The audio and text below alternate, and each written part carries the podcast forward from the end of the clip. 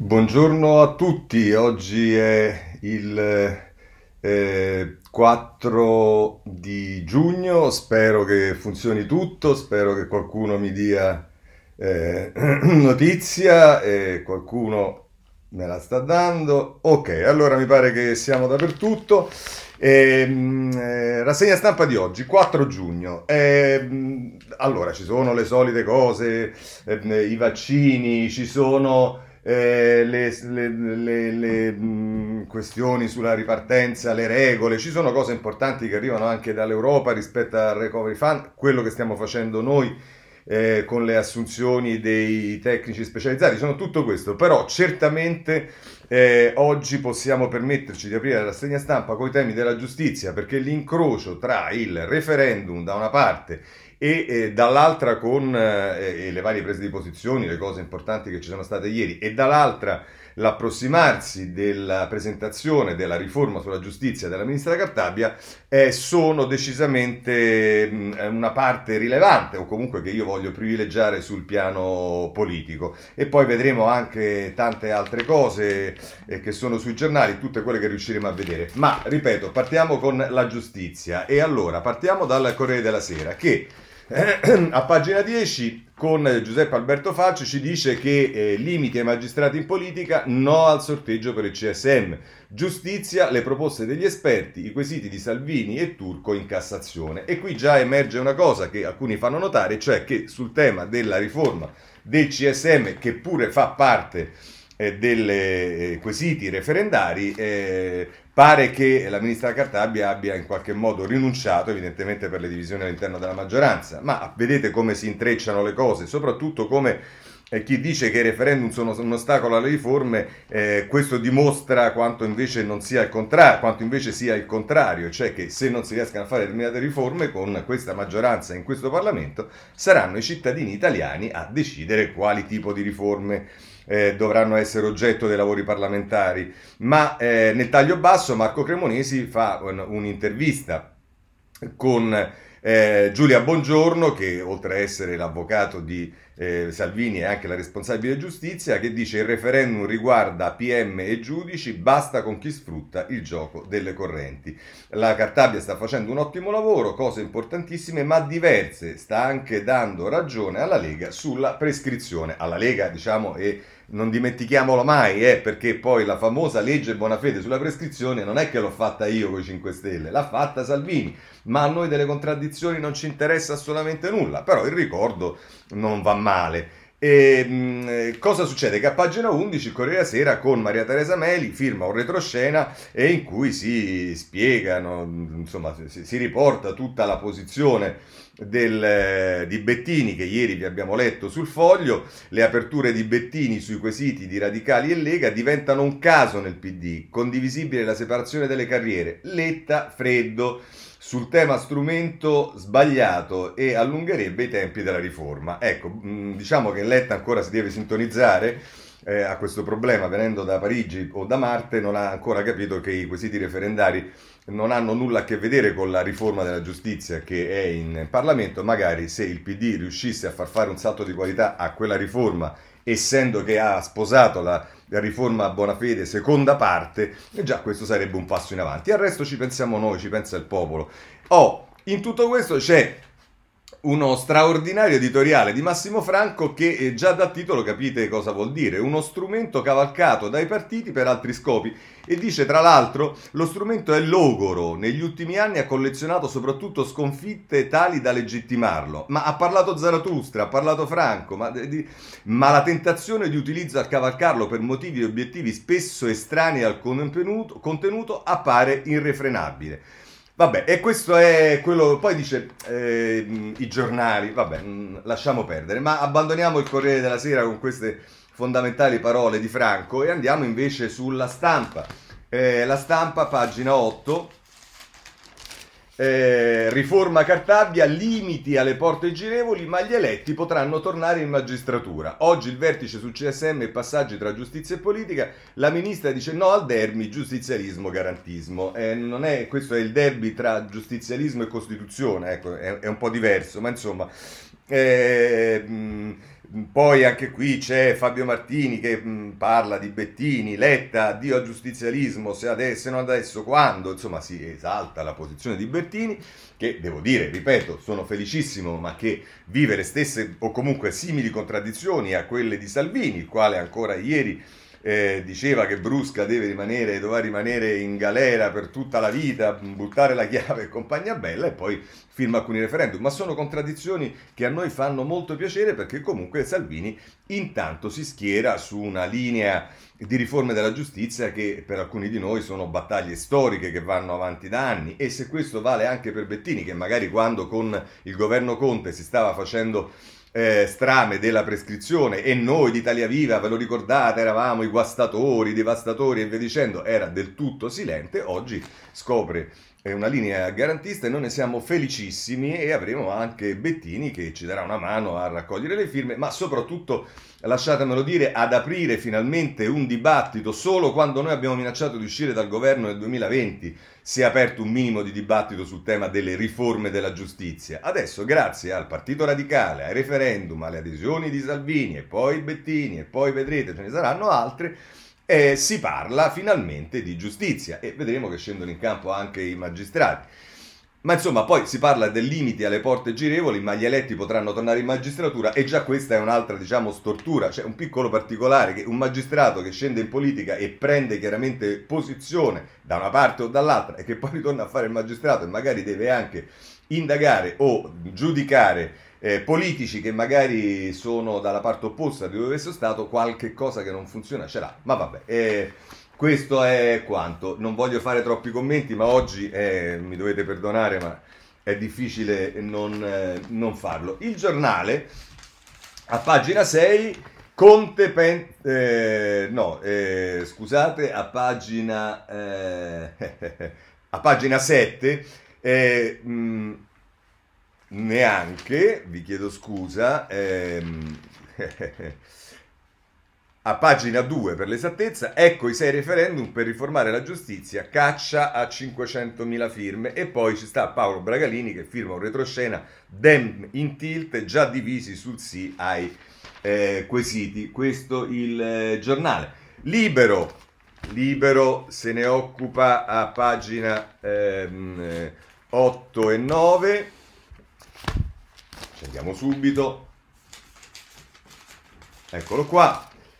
Sentenze morbide, Davigo vuole pene più alte, l'ex PM critica la riforma della giustizia e si lamenta, i colpevoli non pagano abbastanza. E però giustamente Filippo Facci che firma l'articolo dice ma sono i giudici, non i politici ad abusare delle attenuanti generiche. E ricordatevi il data room che abbiamo letto qualche giorno fa di Milena Gabbalelli a proposito dei provvedimenti disciplinari che il CSM ha preso nei confronti dei eh, magistrati. E non voglio ritornare al caso Tortore, magistrati che misero in galera un innocente e ce lo tennero per non so quanto tempo, poi hanno fatto strada, chi è andato al Consiglio Superiore della Magistratura, chi è stato promosso a fare l'assessore alla legalità in qualche comune campano, ecco ricordiamoci, ma insomma eh, poi c'è una notizia che ci dà Paolo Ferrari, scontro tra toghe, Falcone diffidava di Pignatore, l'ex capo della Procura di Roma lode il magistrato assassinato da Cosa Nostra che però nei suoi diari si lamentava delle mosse del collega allora in Sicilia. E vabbè, questo è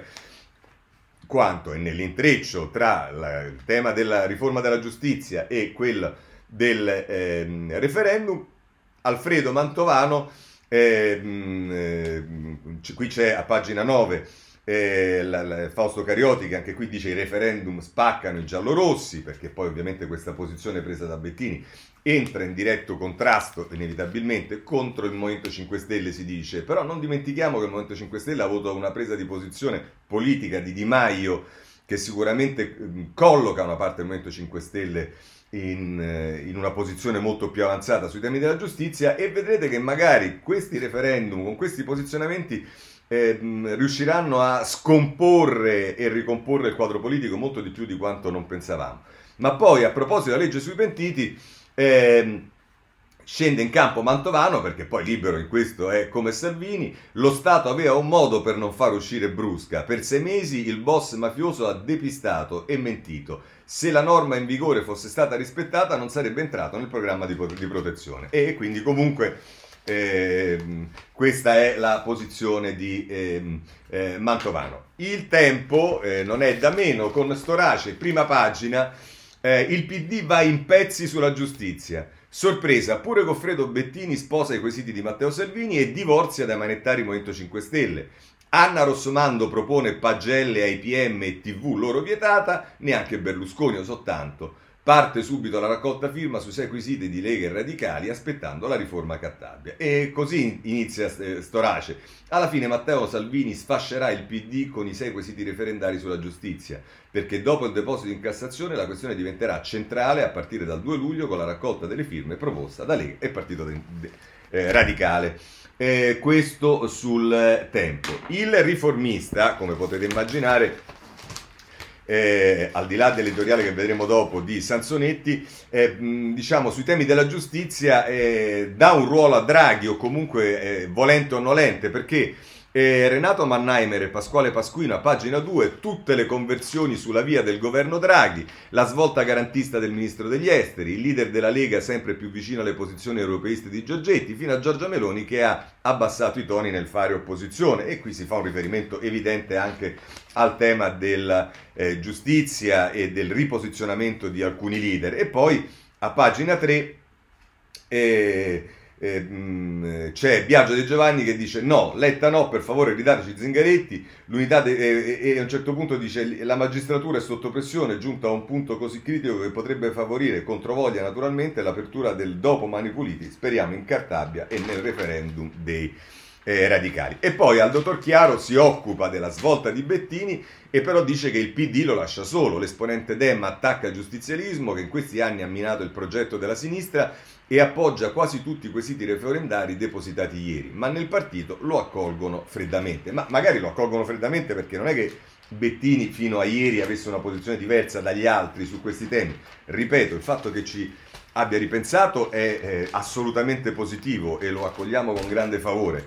Eh, il fatto che però sia stato insieme a tutti gli altri la linea più eh, conservatrice sui temi della giustizia e giustizialista eh, non, è, non è certo colpa del riformista né del sottoscritto. Il foglio, che succede?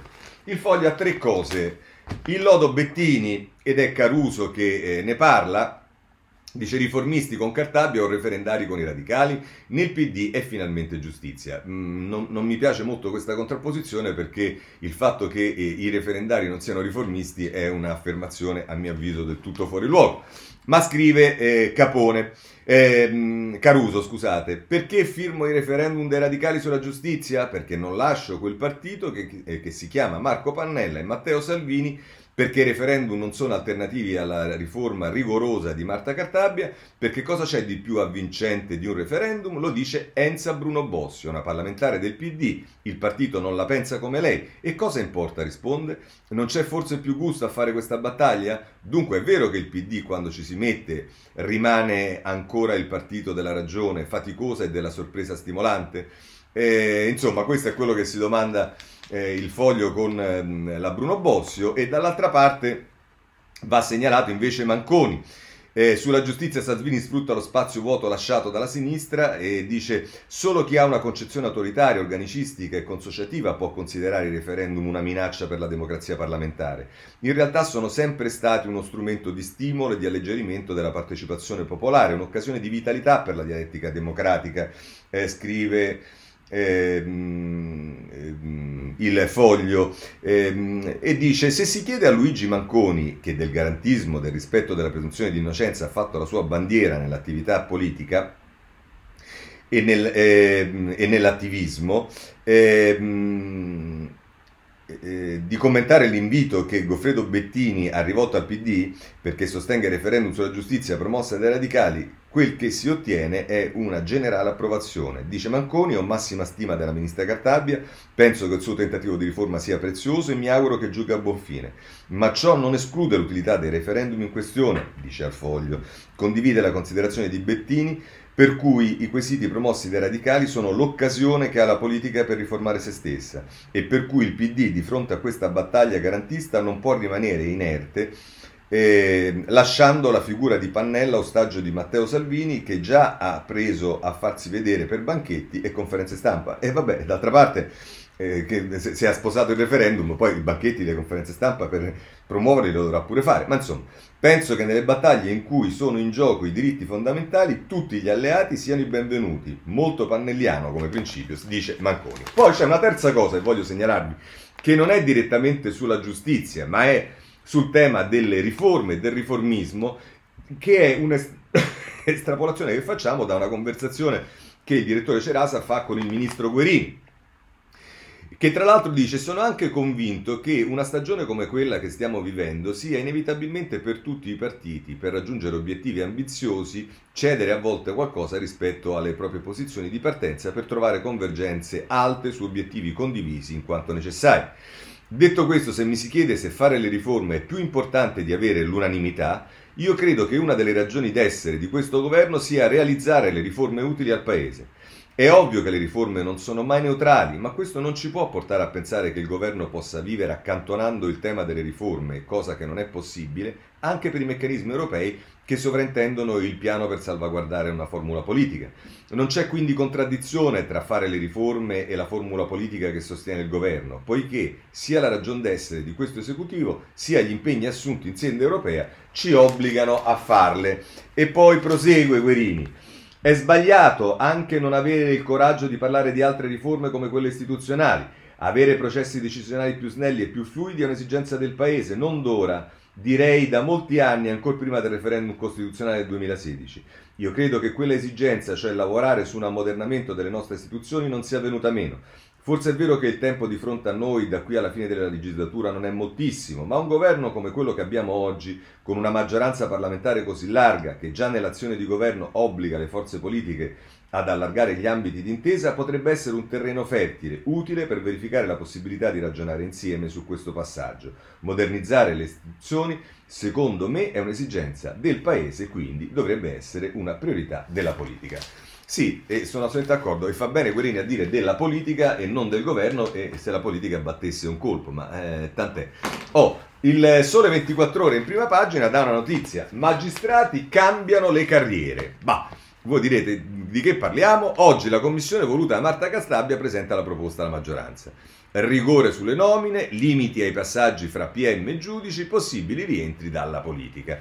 Eh, insomma, sì, mh, mm, è un po' mh, mm, diciamo particolarmente ottimista e un po' anche eh, travisa eh, la realtà, però comunque questo è quello che ci dice il Sole 24 ore. Ma allora, andiamo agli editoriali perché oggi ci sono gli editorialisti che eh, diciamo, si eh, sbizzarriscono soprattutto su che cosa significa per il PD una cosa del genere. E allora andiamo subito da Folli, il suo punto a pagina 27 della Repubblica, eh, il tabù giustizia di fronte al PD e tra l'altro dice Folli, è noto che Bettini è stato probabilmente il maggior teorico dell'alleanza stretta tra PD e Movimento 5 Stelle, quasi una fusione al cui vertice si collocava l'avvocato Conte come punto di riferimento progressista.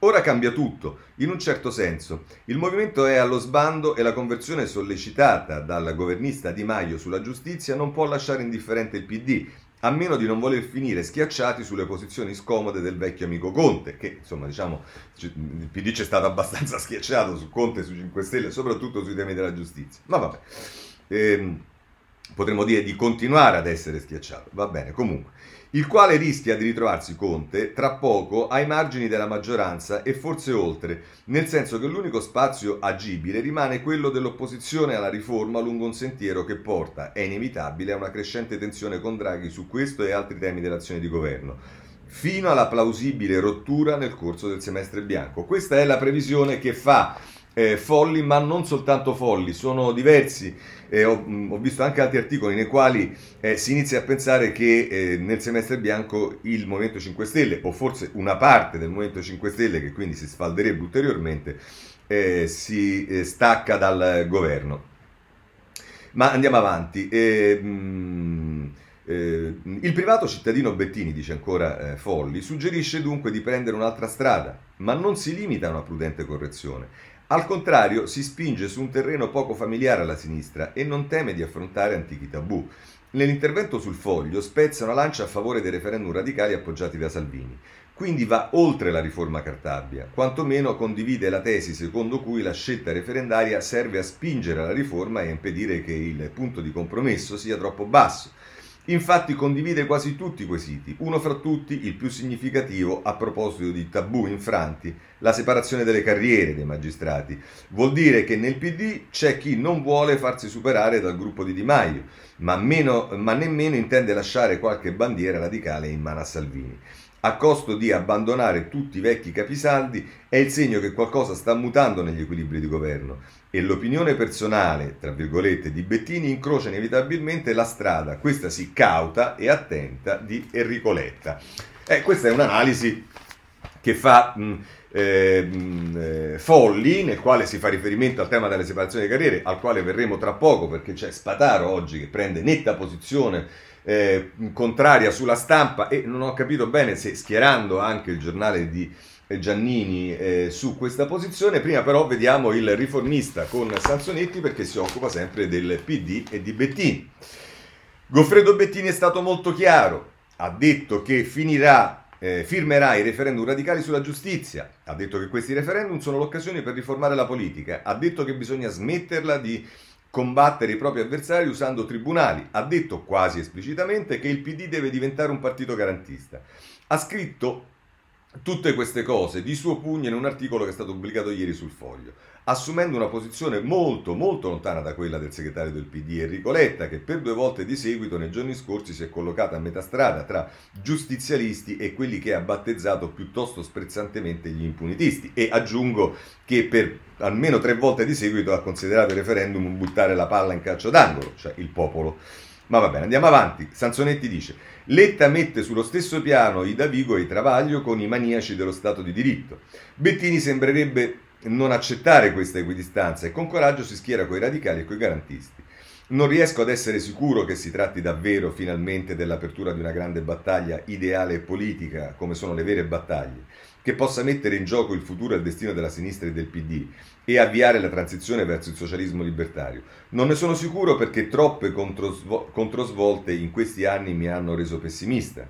Però non me la sento di considerare l'uscita di Goffredo Bettini come una butad, un mezzo passo di danza. Lo conosco da tanto tempo Bettini, da quando eravamo ragazzi e facevamo politica all'università. So che ha notevoli doti politiche, che ha capacità di pensiero e un eccesso di spregiudicatezza. So che è stato il figlioccio di due giganti del PC, eh, come furono Pietro Ingarao e, Geran- e Gerardo eh, Chiaromonte. So, aggiunge, che negli ultimi anni, dopo l'abbandono di Veltroni e D'Alema e dopo la meteora Renzi, è lui che ha preso in mano, seppure dietro le quinte, le redini del partito. Voglio fare una scommessa, mi fido, così come, seppure con molti maggiori dubbi, mi fido della svolta liberale e antigrillina del giovane Luigi Di Maio, che ha avuto fegato e ha parlato contro la gogna giudiziaria. È chiaro che qualcosa si muove, probabilmente la crisi e il disvelamento del marcio nella magistratura ha mosso alla riflessione diversi settori politici. So bene che l'operazione politica garantista è un'impresa difficilissima perché va a sbattere contro il muro di piombo costruito dal partito delle procure, che ha a sua disposizione gran parte del sistema informativo e lo manipola con grande abilità e molto facilmente. Però una cosa mi sembra chiara, che oggi in Italia una forza garantista non esiste. È garantista Berlusconi, certamente, ma non il suo partito. Sono garantisti i radicali, è garantista la diaspora socialista. Ci sono alcuni garantisti isolati nel PD, naturalmente in Forza Italia e in Fratelli d'Italia. Se non ti dispiace, anche in Italia Viva, ma questa è una battuta che faccio a Sansonetti ma dice Sansonetti una forza in grado di condannare gli assalti alla politica e all'impresa e contemporaneamente gli assalti ai diritti dei migranti, dei disperati, dei rom non esiste. Una svolta garantista del PD avrebbe un effetto ciclone sulla politica italiana. Lo stesso valore sconvolgente nel 1989 ebbe la svolta di Occhetto che spinse il PC fuori dal comunismo.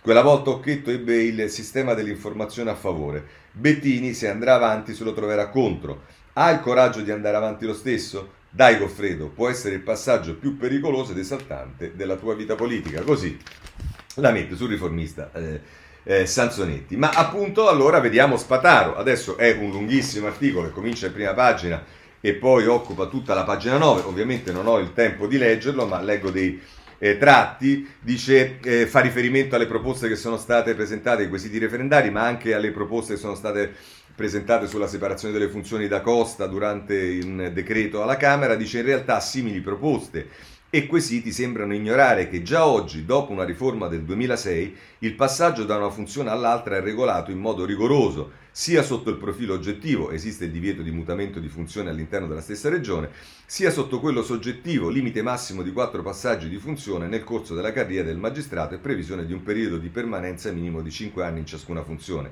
Al di là di altri limiti si richiede anche un giudizio di idoneità del CSM allo svolgimento delle diverse funzioni richieste. Ecco, per esempio, il giudizio del CSM abbiamo visto come si comporta il CSM quando bisogna tra virgolette, punire in termini di carriera i magistrati che magari hanno compiuto reati anche pesanti, eh, vediamo, pensiamo come può agire per esempio sul tema delle funzioni.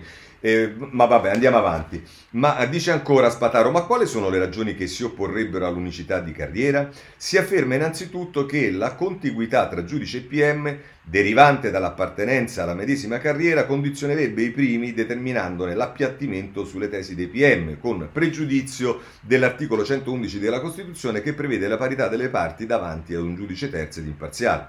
Sembra evidente che in questo caso ci si trovi di fronte non ad argomento tecnico, ma ad un indimostrato sospetto che sfiora il limite dell'offensività nei confronti dei giudici. Saverio Borrelli parlò in proposito di diffidenze plebee che scorgono ovunque eh, eh, collusioni, ricordando la frequenza con cui i giudici respingono le richieste dei PM. Ma non è vero, tant'è che è diventato un caso adesso la, la, la, la Jeep di Verbania, lo vedremo dopo, che ha preso eh, una decisione, eh, di, la decisione di scarcerare eh, le, le, persone che i PM avevano incarcerato e ha fatto scandalo, è diventato uno scandalo. Sappiamo perfettamente che nella stragrande maggioranza dei casi eh, sostanzialmente eh, eh, i, i GIP raccolgono, sono rari i casi in cui i GIP respingono le, le richieste dei PM. Ma andiamo avanti. Sulla parità tra PM e difensore, peraltro, che è un altro argomento, bisogna avere l'onestà di riconoscere che essa non sussiste sul piano istituzionale. L'avvocato è un privato professionista vincolato dallo, dal solo mandato a difendere, che lo obbliga a ricercare l'esito più convincente per il proprio assistito, a prescindere dal dato sostanziale della sua colpevolezza, anche se questa gli sia nota, o innocenza. Niente di ciò vale per il PM, che con il giudice condivide l'obbligo di ricerca della verità storica dei fatti, un obbligo che resterebbe cogente anche in caso di separazione di carriere. Ecco, io dico semplicemente pensate a mh, tutto quello che è avvenuto negli ultimi anni e se effettivamente il PM si comporta in questo modo. Chiude così eh, Spataro. Resta la, la, centralità e la necessità dunque dell'acquisizione di una cultura che deve condurre il PM a raccogliere elementi probatori in funzione del futuro giudizio e non delle brillanti operazioni oggetto di criticabili conferenze stampa. Eh, I canoni della valutazione della prova, cioè, devono unire PM e giudici utilizzando esperienze eterogenee dando vita ad un sistema più garantito per i cittadini. Di qui la necessità di un unico sistema di accesso alle due funzioni, di un'unica formazione professionale di tutti i magistrati, che dovrebbe includere anche quella degli avvocati, di un unico CSM che ne amministra la carriera e che attraverso una sola e comune sezione disciplinare sia in grado di sanzionare comportamenti deontologicamente vietati. E abbiamo visto come lo fa infatti. È auspicabile pertanto che avvocatura e magistratura con il contributo determinante del mondo accademico uniscano le loro forze concentrandosi sulle cause vere delle disfunzioni del processo tra le quali non vi è in alcun modo l'attuale unicità delle carriere dei magistrati. Se ne faccia una ragione anche quella parte del ceto politico che continua a sostenere l'incongruente opposta tesi. E diciamo che alla fine ci sarà un giudice sopra tutti che stabilirà se le cose stanno come dice Spataro o stanno come dice quel ceto politico che se ne dovrebbe fare una ragione, ed è il popolo italiano. Diamo di presto la possibilità di giudicare, così come eh, fece con il referendum Tortora sulla responsabilità civile dei magistrati, che poi fu tradita dal Parlamento e dalla politica, e vedremo come la pensa il popolo. Ma una, in qualche modo una risposta a Spataro viene oggi sul giornale eh, anche se in diretta e non voluta, da parte di Porro, Nicola Porro, strage in funivia, c'è un giudice coraggioso a Verbania. E dice Porro, la strage della funivia del Mottarone è un favoloso caso di studio sul giustizialismo italiano che si nutre di un intreccio perverso sete di giustizia dell'opinione pubblica, procuratori inclini alle dichiarazioni a stampa a, e stampa affamata di notizie. I tre fattori presi singolarmente sono ovviamente comprensibili, combinati diventano esplosivi. La breve vicenda eh, giudiziaria la conoscete e ve l'ho detta, sì, insomma il PM che ha ordinato degli arresti, richiesto degli arresti, GIP che ha, ha detto di no. La Banci, che è il GIP, sembra essere diventata complice dei presunti colpevoli e causa di un gran pasticcio tra i magistrati. Nulla di tutto ciò. Il GIP coraggiosamente ha fatto il suo mestiere, si è letta le carte, ha sentito i tre sospettati, ne ha messo uno ai domiciliari e rilasciato gli altri due. Alla faccia di milioni di ore di gridolini garantisti da talk show, qui abbiamo un caso concreto di rispetto della presunzione di non colpevolezza. La Banci non ha deciso che i tre sono innocenti, questo lo prevede la Costituzione. Ha semplicemente ritenuto che l'Italia non è la, Colo- la Cambogia di, eh, di Pol Pot e che non c'era alcun pericolo di fuga che giustificasse il fermo in carcere. I tre, in fondo, si erano presentati spontaneamente in caserma alle due di notte per poi venire arrestati. Vi ricordate il caso Scaglia, che si affittò un aereo per tornare in Italia dove però non trovò un jeep alla Banci e si fece mesi di carcerazione preventiva ingiusta? Ha deciso contro l'umore dell'opinione pubblica che la pena non si paga preventivamente, ma dopo sentenza, nonostante il clamore mediatico. Ha notato che nessuno aveva mai messo in relazione l'incidente con l'avidità di fare quattrini su cui i giornali hanno titolato in modo suggestivo e senza riscontro. Ha deciso che la chiamata in correità di un reo confesso, eh, quanto eh, varrebbe anche per i pentiti, deve essere supportata da fatti, da prove. Insomma, abbiamo trovato un giudice a Verbania e ce la stiamo prendendo con la giustizia e le sue presunte liti intestine. Dopo un processo i tre potranno anche essere considerati colpevoli, ma fino ad ora dobbiamo solo pensare che PM e Jeep stanno giocando la loro parte e che quella del giudice eh, controvento è quella più delicata. La gente vuole subito un colpevole la, e vendetta, la giustizia non si amministra in piazza o sulle prime pagine dei giornali. Ecco.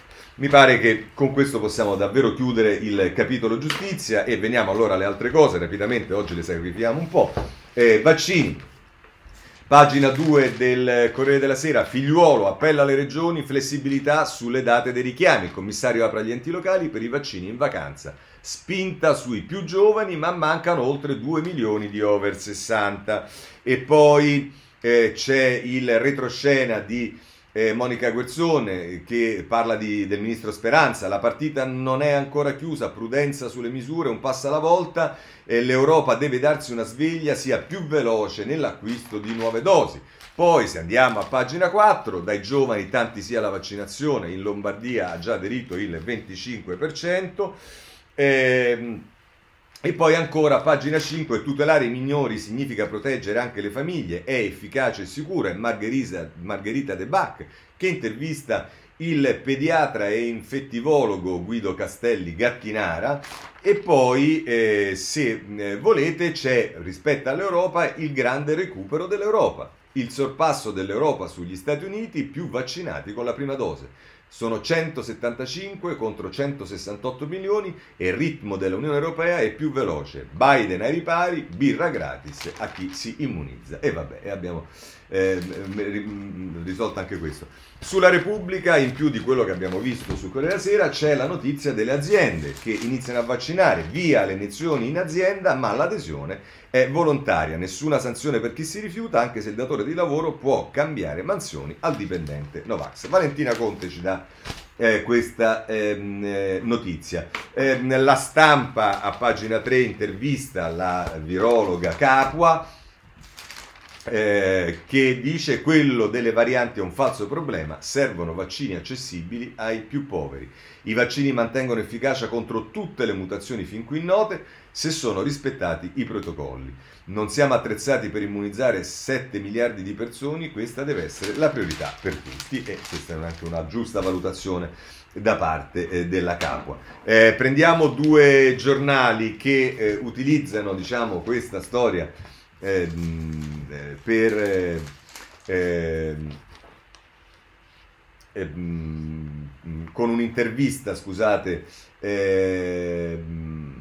no, in realtà usano questa storia e collegandola così poi andiamo direttamente al tema delle regole con una eh, diciamo, i vaccini che consentono di riaprire, re, resa di speranza a tavola in sei nei locali al chiuso, libertà all'aperto, pressing delle regioni e della maggioranza, il ministro della salute cede, all'interno il numero dei commensali può salire se di due nuclei familiari in zona gialla resta il divieto, così. E guardate il, il, titolo di, eh, questo era il giornale, ma il titolo di libro è ancora più significativo, fine della dittatura giallorossa, speranza KO, il ministro della salute si impunta sul limite di quattro persone a tavola al ristorante, ma il premier ascolta Salvini, vabbè questa è un'interpretazione libera di libero, per l'appunto Forza Italia e Regioni. La strategia del terrore non paga più, ma allora vediamo, e così chiudiamo anche il capitolo delle regole, vediamo subito come la mette il messaggero a pagina 4 che dà, mi pare, la spiegazione più semplice di quello che accade. La tregua, la tregua, sulle tavolate, niente limiti all'aperto, ma al chiuso solo in 6. Le nuove regole per i ristoranti in fascia bianca. Di Maio dice superare le restrizioni, resta il nodo discoteche, sarà fissato un incontro per provare a farle eh, ripartire. E poi si dà notizia che l'Italia a tappe forzate va verso il bianco, il 7 giugno Umbria e Abruzzo, dal 14 anche il Lazio. E, mm, e, direi che eh, con questo possiamo chiudere e sempre dal messaggero però invece a pagina 5 c'è una notizia che ci riguarda direttamente a noi parlamentari perché mascherine FP2 false la truffa a Montecitorio protezioni poco onorevoli oltre 20.000 dispositivi acquistati dalla Camera e regolarmente pagati il fornitore invia le certificazioni ma di un altro prodotto, indagine della Procura. La tesoreria ha già liquidato l'intera somma, la denuncia è partita dal vice segretario generale. Ecco. E insomma Giuseppe Scarpa ci dà anche questa notizia, eh, il tema delle, delle, truffe sulle mascherine, i banchi e compagnia bella, eh, ne abbiamo già visti. Eh, eh, parecchi. Ora passiamo invece alle questioni economiche. Recovery. Allora, eh, qui tutti i giornali, mh, diciamo, danno conto dell'intesa della mediazione raggiunta di nuovo grazie al Presidente del Consiglio sulle assunzioni, il Corriere della Sera, reco- recovery, scrive Enrico Marro, accordo sulle assunzioni, cabina di regia e piano dell'Unione Europea, oggi il decreto sulla squadra, Salvini dice accompagneremo Draghi fino a fine legislatura, questo lo vedremo perché è un tema interessante che eh, cambia anche sotto questo punto di vista le dichiarazioni che Salvini aveva fatto eh, fino all'altro giorno. E c'è un retroscena di Marco Galluzzo, l'aritmetica del personale che ha diviso i ministri, il Premier ancora in campo a sanare le divergenze. 1000 alle regioni, 350 alla ragioneria, 16.000 per i processi.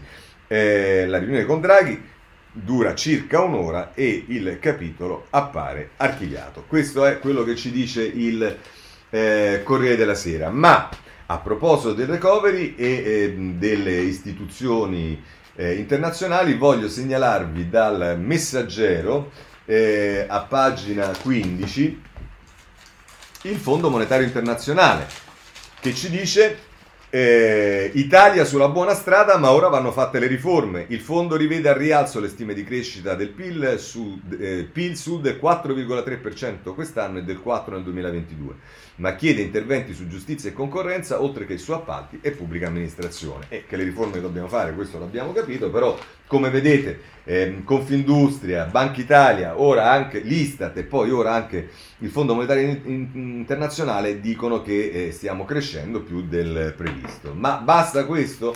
Eh, allora forse per questo bisogna andare con il messaggero in prima pagina con Viesti, Gianfranco Viesti che parla della ripresa la ripresa che è partita e i territori da sostenere e dice eh, tra l'altro Viesti. Con il sensibile miglioramento della pandemia, la flottiglia delle imprese italiane sta per riprendere a navigare in mare aperto, un mare in cui si incrociano correnti molto diverse. Da un lato la nostra economia eh, potrebbe finalmente eh, sperar, eh, sperimentare una ripresa a ritmi mai visti da decenni, in particolare grazie all'aumento dei consumi interni legato al rafforzamento della fiducia. Come si è già intravisto nell'estate del 2020, i ritmi di questo rimbalzo potrebbero anche sorprendere positivamente. Potrebbero essere sostenuti auspicabilmente già dal secondo semestre, dai primi impatti del piano di rilancio progressivamente. Eh, eh, di rilancio. Progressivamente tutto ciò potrebbe rimettere in moto gli investimenti in capacità produttiva e nuove assunzioni e da fiducia potrebbe nascere ulteriore fiducia, considerando l'enorme impatto psicologico del Covid, questo può essere molto importante.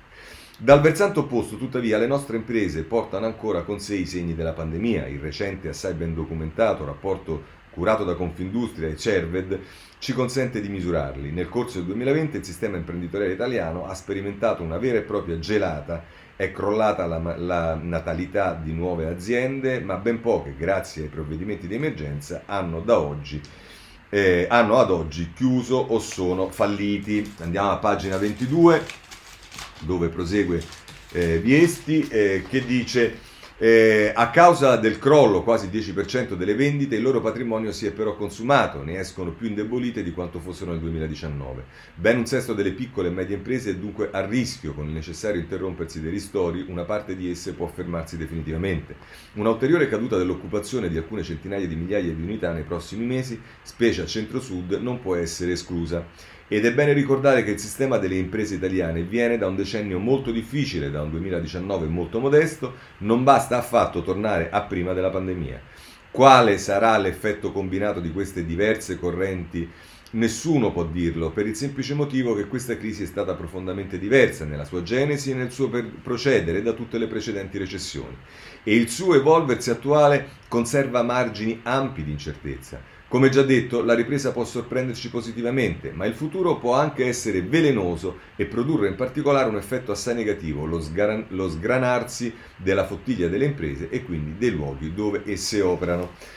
Per restare, chiude così Viesti, nella metafora marina di, marinara di apertura, la ripresa non sarà come un'altra marea che solleva tutte le barche, può accentuare disparità già visibili negli anni 10 e della pandemia sono opportune iniziative settoriali come quelle per il turismo e come le tante previste nel piano di rilancio, ma è necessaria anche un'attenta progettazione territoriale della ripresa per integrare area per area i diversi interventi settoriali previsti dal piano in modo da accrescere le sinergie eh, e gli effetti di insieme e disegnare così un futuro decisamente diverso dal recente passato, per impedire che le risorse, specie quelle a bando, possano naturalmente concentrarsi nelle aree più forti e più in grado di assorbirle più facilmente. In tutte le diverse tipologie di territori del paese, nelle aree interne dell'Appennino come nelle medie città, specie quelle del centro-sud con meno industria e terziario avanzato, e nelle grandi città più indebolite degli anni 10, a cominciare da Torino, Roma e Napoli, alla vigilia di nuove consigliature che non possono limitarsi a mantenere, a manutenere l'esistente e a contenere il disagio sociale, ma devono disegnare e costruire progressivamente trasformazioni difficili, profonde. Salutiamo con grande piacere, dopo le tante ansie dell'ultimo anno e mezzo, la probabile ripartenza della flotta, ma curiamo che rimanga compatta nel suo procedere. Così viesti e abbiamo toccato anche il tema della eh, ripresa. Poi c'è il tema dei licenziamenti, qui andiamo sul Corriere a pagina 9 perché Orlando va contro l'Europa, licenziamenti Orlando contro l'Unione Europea, solo valutazioni non ufficiali. Dice Orlando, stiamo discutendo sulla gradualità con cui superare lo stop, l'attacco dei sindacati. E poi qui c'è eh, il, la sottosegretaria Nisini della Lega eh, che dice ehm, eh, il blocco va superato, staffetta generazionale anche nelle aziende sotto i 100 dipendenti. Vabbè, questo era sul blocco dei licenziamenti. Oh, il Sole 24 Ore a proposito di altre norme che entreranno in vigore, quelle che stanno particolarmente a cuore a noi di Italia Viva, l'assegno unico è il, eh, a pagina 2, famiglie arriva l'assegno unico, aiuti fino a 50.000 euro di ISE. La riforma si parte dal 1 luglio con autonomi e disoccupati, per i primi sei mesi importi medi di 1.056 euro a famiglia e di 674 euro a figlio, interessate 1,8 famiglie e 2,7 milioni di minori e questo è il frutto del lavoro di Italia Viva, della ministra Bonetti e di tutti i parlamentari che si sono spesi su questo. L'altro tema sicuramente caldo è quello del fisco e, e anche qui c'è eh, l'Unione Europea. Eh, andiamo sulla stampa, pagina 5 eh, che eh, ci dice che le spine dell'Italia nel mirino della Commissione, la cancellazione delle cartelle esattoriali, l'alta evasione e il cuneo fiscale. I conti pubblici restano l'osservato speciale, forte rischio per la sostenibilità nel breve e medio periodo. Marco Bresolin ci dice come la pensa eh, l'Unione Europea su questo, ma eh, invece mh, prendendo il tema del debito è il domani che se ne occupa in prima pagina pressio- le pressioni esterne sul debito che minacciano la ripresa dell'Italia. Come ai tempi della crisi greca, l'ex ministro tedesco Wolfgang eh, Schäuble chiede che l'Italia venga messa sotto controllo da Unione Europea e mercati, ma per ora la Commissione Europea conferma la sospensione dei vincoli e va bene, eh, se ne farà ragione anche Schöbel. E poi però il Sole 24 ore, eh, prima pagina, cartelle servono notifiche più veloci ed è a proposito delle eh, cartelle esattoriali e poi se andiamo a pagina 6, sempre a proposito di fisco, la riforma fiscale per Bruxelles, più IVA e IMU per tagliare l'IRPEF. L'Unione Europea ci dice che in Italia tasse medie sul lavoro del 46,4% sono un ostacolo importante per gli investimenti, dai bonus incentivi deboli all'efficienza energetica e freno all'aumento del tasso di occupazione. Eh, insomma, anche eh, l'Europa, anche sul fisco, diciamo, ci dà eh, qualche legnata, poi vedremo esattamente come ne usciremo. Ora, la politica amministrative e andiamo sul Corriere della Sera che si occupa del centrodestra, pagina 8. Ehm, eh, scusatemi, su Repubblica che si occupa del eh, centrodestra a pagina 8. Eh, la destra fa i provini ai candidati, a Milano spunta il genero di Doris. Per chiudere la partita delle città, la coalizione di Salvini sceglie la via del casting e Meloni da Draghi eh, si accredita come unica forza di opposizione, Emanuele Lauria che scrive. E poi invece per quanto riguarda il centrosinistra, eh, Annalisa Cuzzocrea si occupa di Bologna, la renziana di sinistra che spaventa il PD, a Bologna le primarie dei parenti serpenti. Il Dem Lepore unisce Elli Schlein, le Sardine e Prodi, mentre Conti, Italia Viva e sindaca di San Lazzaro raccoglie gli scontenti della ditta tra diverse idee di città e liti al mercato. Eh, così eh, il racconto che fa Annalisa Cuzzocrea di quello che accade a eh, Bologna, ma per quanto riguarda eh, invece il centrosinistra c'è poi il tema della Calabria e di questo si occupa eh, il domani a pagina 5 il PD getta anche Enzo Ciconte nel caos dei nomi a sinistra. Enrico Fierro che scrive dopo l'uscita di scena di Nicola Irto che correrà come consigliere, Letta si rivolge allo storico che riceve la benedizione di Conte, ma non è disponibile a partecipare alle primarie di coalizione. E vedete queste primarie come funzionano? Qui sì, lì no. Vabbè. Eh, a proposito di Conte e Letta, eh, si apre la possibilità che entrino in Parlamento, almeno loro vorrebbero, soprattutto Conte, ce lo dice il Corriere della Sera, pagina 12. Ehm, eh, la possibile intesa tra Dem e 5 Stelle per dare un seggio a Conte e Letta. La nomina all'Unione Europea della deputata Movimento 5 Stelle libera un posto per i leader in ballo i collegi di Roma e Siena, quindi in qualche modo ci sarebbe uno scambio, Conte andrebbe nel collegio della Grillina a Roma, che è quello di Primavalle, dove diciamo... Eh, vediamo bene, come lo vediamo su altri giornali, per esempio il giornale a pagina 6, ehm, che dice eh, Conte pensa al suo seggio e prepara già l'epurazione. L'ex, l'ex premier pronto a candidarsi alle suppletive e, ripre, e, ripresenterà solo 20 big della vecchia guardia, i guai dei 5 Stelle. Ma da qualche parte ho letto che Conte è un po' dubbioso perché quel collegio, insomma, non è che sia proprio era un collegio quando i 5 Stelle avevano il 35%, ma adesso diciamo le cose stanno un po' diversamente ed è il tempo eh, a pagina 5 che dice il dilemma elettorale di Conte tentato dalla corsa nelle suppletive del collegio di Roma Prima Valle ma il rischio di perdere è alto. Eh sì il rischio di perdere è alto soprattutto se il centrodestra eh, lì candida qualcuno di eh, autorevole. Vedremo che cosa succede. La notizia è data anche sul messaggero a pagina 6 eh, spunta un seggio a Roma, la tentazione di Conte guidare il Movimento 5 Stelle da deputato. Vabbè, vedremo che cosa accadrà, se ne dovrebbe parlare eh, ad ottobre. Eh, poi c'è il tema del Quirinale, perché eh, abbiamo visto amministrative, la candidatura per i seggi, e poi c'è il Quirinale dove ritorna oggi il... Ehm, giornale dice ora la sinistra tifa Cartabia per evitare il voto anticipato. Anzia tra i Dem, con Draghi al Quirinale terminerebbe la legislatura e corrono ai ripari. Presidente donna, ma in realtà abbiamo visto che anche Salvini ha detto che Draghi, de, che, aveva, che, aveva, candidato Draghi al Quirinale, adesso dice che Draghi deve andare avanti fino al 23, quindi insomma mi pare che tutti, non solo il PD, sotto questo punto di vista. Oh, per quanto riguarda il Movimento 5 Stelle, eh, forse bisognerebbe eh, suggerire a Grillo di... Eh, piantarla di scrivere per un po' sul suo blog perché da, tra un video e un post come quello che ha fatto sugli uiguri fa eh, veramente delle figure eh, barbine. Ce lo dice il Corriere della Sera a pagina 13.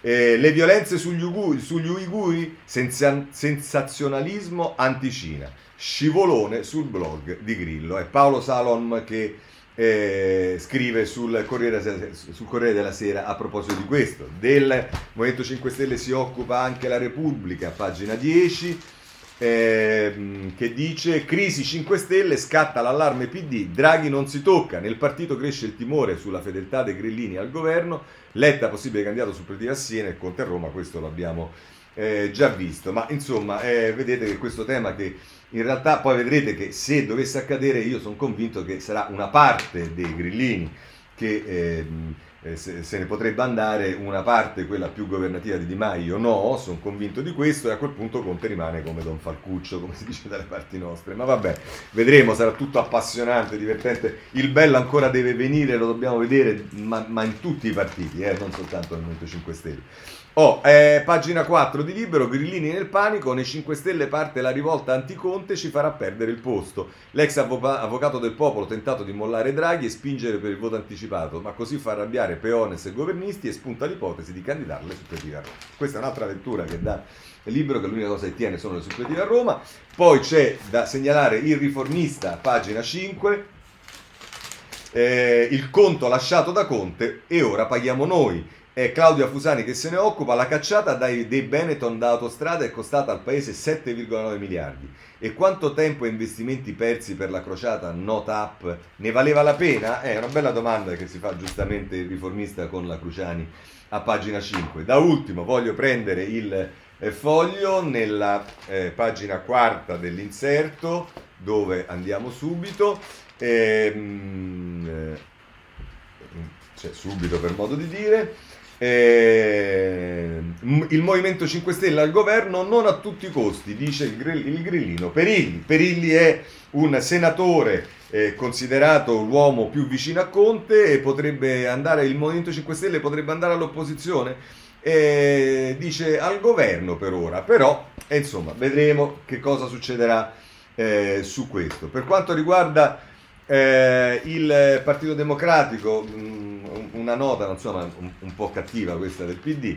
Il libro di Letta va perfino peggio del PD, agonia culturale, mentre il volume della, Moloni, della Meloni è il più venduto, il segretario Dem si piazza solo diciottesimo, superato pure da Di Battista. E vabbè, succede anche questo. Per quanto riguarda la Meloni, ha incontrato il Premier Draghi, l'avete visto, lo danno un po' tutti, ma eh, la stampa ne dà ampio spazio a pagina 6. Meloni vede Draghi, non fare come Conte, fai ripartire l'Italia. La leader di Fratelli d'Italia, spero di incontrare il Premier spesso, tra i temi discussi, la norma contro gli, scio- gli scoperti bancari. Così eh, la stampa. Eh, la notizia che danno tutti, ma eh, Repubblica addirittura in prima pagina, l'apertura della prima pagina e poi nelle pagine successive che Mancini fuori dai servizi, in pensione da luglio, la resa di doppio Mike, così il governo chiude la stagione del ricatto, dice eh, Carlo Bonini, sembra questa essere stata la scelta presa da eh, Gabrielli e, e dalla eh, Belloni e mh, su però input di Draghi. Va bene, questa notizia l'abbiamo data e mh, eh, il riformista a pagina 16 voglio segnalarvi eh, a proposito di giustizia, eh, a pagina 6 scusate, eh, mh, porta una bella replica di Tiziana Maiolo eh, a Scarpinato, ieri vi ho letto quel, quel, quell'articolo che ha fatto su, su, sulla stampa mi pare, o for, sì sulla stampa credo, eh, o forse su Repubblica, cari Scarpinato e Di Matteo, è Rina che ispira la Corte? I due PM vedono nella sentenza della consulta sul 4 bis la fine della lotta a Cosa Nostra, ma il tema dell'ergastolo non può essere ridotto a o ti penti o marcisci in galera. Ripassino la lezione di Woodcock così eh, sull'informista Tiziana Maiolo. Eh, Lombardia Film Connection, tutti i giornali ce lo dicono, condanne pesanti per i due commercialisti della Lega, se volete è in particolare il domani che dedica le pagine 2 e 3 e ricostruisce tutta la vicenda. Eh, per quanto riguarda invece il, la questione della fenovia, della funivia vanno avanti le eh, eh, indagini e però si allunga anche il posizionamento sulle pagine, alla pagina 21 che Andrea Pasquino scrive eh, dell'inchiesta sul Corriere della Sera, i tre testimoni della strage, la cabina era troppo bassa, ci sfiorò quasi la testa, Stresa, due indagini per un altro impianto gestito da Nerini. E vedremo anche qui che succederà. Saman, anche qui eh, andiamo sul Corriere della Sera, pagina 23, insomma mh, sappiamo che ormai c'è poco da sperare. Saman è il fidanzato segreto, suo padre lo minacciò, la diciottenne scomparsa a Reggio Emilia, l'attesa per la testimonianza del cugino estradato dalla uh, Francia. E a proposito però eh, di... Eh, mh, eh, dei matrimoni combinati, eh, io, Saman e le altre no alle nozze concordate e c'è eh, un articolo con ehm, eh, Amani e Nasif scusate no, a pagina 13 sto dicendo una sciocchezza, eh, le storie delle ragazze che con Saman si sono ribellate a un matrimonio combinato, Amani no è giusto, oggi è libera e ha una figlia, ma la notte ho ancora paura che mi portino via, eh, perché questa vicenda purtroppo non è un caso eh, isolato. ieri abbiamo parlato del tema eh, gender e giovani, ci ritorna Repubblica oggi a pagina 18. Eh, ehm, eh, con eh, il centro dove i giovani possono cambiare sesso, più dialogo che pillole. L'ospedale di Careggio è l'unico istituto per il trattamento con i farmaci bloccanti. Ecco come opera ancora Maria Novella De Luca che si occupa di questo. E poi però c'è eh, la, comp- la, componente del Comitato Nazionale per la Bioetica, che è la docente di chimica fisica all'Università di Perugia, Sontina Morresi, che dice fermatevi a 13 anni è presto e chi si pente non può tornare indietro e poi tutto questo c'è un'intervista alla ministra dei giovani Dadone che collega il tutto eh, al disegno di legge Zan, la politica arranca sulla legge Zan, i ragazzi sono più avanti, così su eh, Repubblica. Ehm, eh, la RAI, per quanto riguarda la, la RAI, eh, vi segnalo ancora la battaglia cosiddetta campanilista del messaggero a pagina 7 eh, sprechi e contratti d'oro, la RAI a Milano è un caso, il progetto della Saxa Rubra Padana costerebbe 135 milioni, affitto fino al 2052. Solo quattro anni fa intervento milionario nella sede meneghina, ora in dismissione. La TV pubblica al bivio, dice il messaggero. E a proposito della TV pubblica, non ho il tempo di leggerlo, però vi segnalo Boeri e Perotti che scrivono eh, sulla Repubblica, pagina 27, eh, un eh, articolo nel quale parlano della RAI, di quello che servirebbe alla RAI, si fa riferimento con la BBC, i costi della BBC e la sproporzione, eh, oltre che diciamo, anche nelle, nelle retribuzioni di... Ehm, e, negli incarichi che vengono dati. Per quanto riguarda eh, la scuola, voglio segnalarvi ehm, la sfida dell'ambiente, cor- sì, Corriere, pagina 25 licei ambientali e mense plastic free, la svolta ecologica partirà dalla scuola, la sottosegretaria Floridia e il piano del governo, nuovi indirizzi e 200 istituti a impatto zero. E visto che stiamo parlando eh, della scuola, c'è una buona notizia, quelle che si chiamano le Olimpiadi della scuola, ce lo dà la Repubblica pagina 20, eh, a pagina eh, 21, sì, noi più bravi d'Italia sui banchi, la sfida all'ultimo test dei futuri geni, le Olimpiadi della scuola.